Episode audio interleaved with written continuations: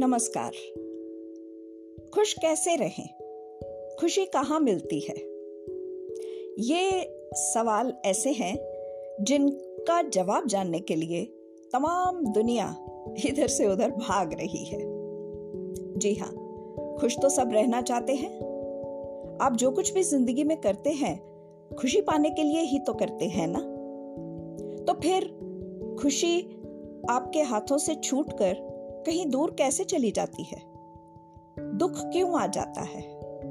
आप कष्ट क्यों भोगते हैं? इसका जवाब है। लेकिन उसके लिए पहले आपका ये मानना बहुत ज़रूरी है कि आप एक इंसान और एक शरीर ही नहीं, एक आत्मा है और भगवान आपके अंदर वास करते हैं।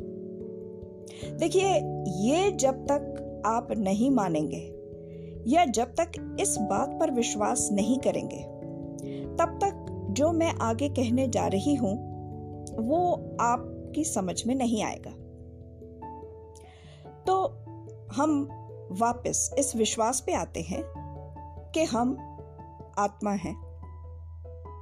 हम एक मंदिर हैं जिसके अंदर भगवान वास करते हैं। और जब मैं हम कहती हूँ इस दुनिया के सभी जीवित मनुष्यों और जीवों की बात कर रही हूँ। जो भी ज़िंदा है, यानी पेड़, पौधे, सब जो ज़िंदा है, उनमें आत्मा है, उनमें परमात्मा भी है। अब इसका खुशी के साथ क्या ताल्लुक हुआ? आइए समझे। पहले यह समझें कि परमात्मा कौन है?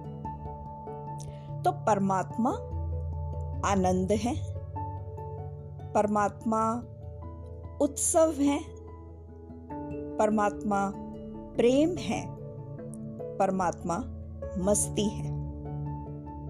मेरे हिसाब से ये परिभाषा है परमात्मा की। तो जब भी हम उत्सव में होते हैं, जब भी हम प्रेम में होते हैं। जब भी हम आनंद में होते हैं या जब भी हम मस्ती में होते हैं तो उस वक्त हम अपने परमात्मा स्वरूप में होते हैं।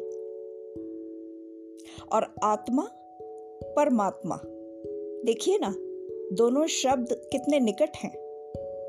आत्मा, परमात्मा। तो परमात्मा हमसे दूर नहीं है। हम उन्हीं का हिस्सा हैं। हम उन्हीं का रूप हैं। तो फिर हम आनंद क्यों नहीं है? तो फिर हम में प्रेम क्यों नहीं है? हम उत्सव क्यों नहीं मनाते? हमें आनंद की अनुभूति क्यों नहीं होती? हम मस्ती क्यों नहीं करते? करते हैं। सभी इंसान करते हैं। आप सोचते होंगे कि आप भी कभी कभी आनंदित होते हैं। कभी कभी आपको भी प्रेम होता है। आपके दिल में प्रेम जागता है। कभी कभी उत्सव भी तो हम सभी मनाते हैं। मस्ती भी करते हैं कभी कभी पर अगर हम ये कभी कभी शब्द हटा दें और ये मान के चले कि आनंद, मस्ती प्रेम, उत्सव करना, ये हमारी प्रकृति है। ये हम में चीज़ें बसी हुई हैं और इन्हें हमें कभी छोड़ना नहीं है। तो आप परम आत्मा का हिस्सा कहलाएँगे, यानी आत्मा। तो अगर आप अपने आप को एक मनुष्य ही मान के सिर्फ़ चलेंगे, जिसने काम करना है, पैसे कमाने हैं, जिम्मेवारियाँ निभानी है तो फिर आप एक मनुष्य ही बन के रह जाएँगे। लेकिन अगर आप विश्वास करते हैं कि आप मनुष्य ही नहीं, एक आत्मा भी है, आपका असली स्वरूप आत्मा है तो फिर आप दुनिया को दूसरे नज़रिए से देखने लगेंगे। हमारे अंदर आनंद है। हमारे अंदर प्रेम है। हमारे अंदर उत्सव है। हमारे अंदर मस्ती है। तो फिर उस पे हम दरवाज़ा बंद क्यों कर देते हैं? उसे आने से रोक क्यों देते हैं? तो आप कहेंगे, हमेशा कैसे खुश रह सकते हैं? रोज तो हम उत्सव नहीं मना सकते। और मस्ती करने के भी दिन होते हैं, रोज तो मस्ती नहीं होती। और प्रेम भी अंदर रोज चौबीस घंटे तो नहीं आ सकता।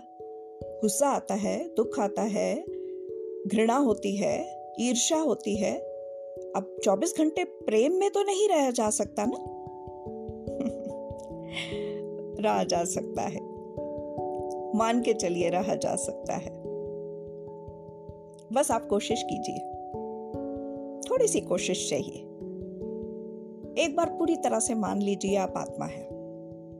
एक बार पूरा विश्वास कर लीजिए कि आप परमात्मा का अंश है। तो खुश रहने के लिए आपको ज़्यादा कुछ करना नहीं पड़ेगा।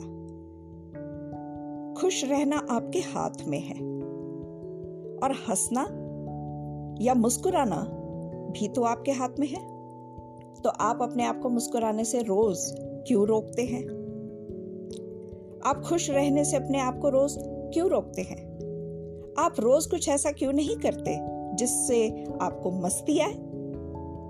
आप रोज ऐसा कुछ क्यों नहीं करते जिससे आपके अंदर प्रेम पैदा हो? छोटी छोटी छोटी चीज़ें हैं ज़िंदगी की जिनसे मस्ती मिल सकती है, प्रेम मिल सकता है, आनंद प्राप्त हो सकता है, मस्ती प्राप्त हो सकती है। और उत्सव मनाना, उसके लिए भाई कोई बहुत बड़े शामियाने, गाड़ने नहीं है? रोज उत्सव?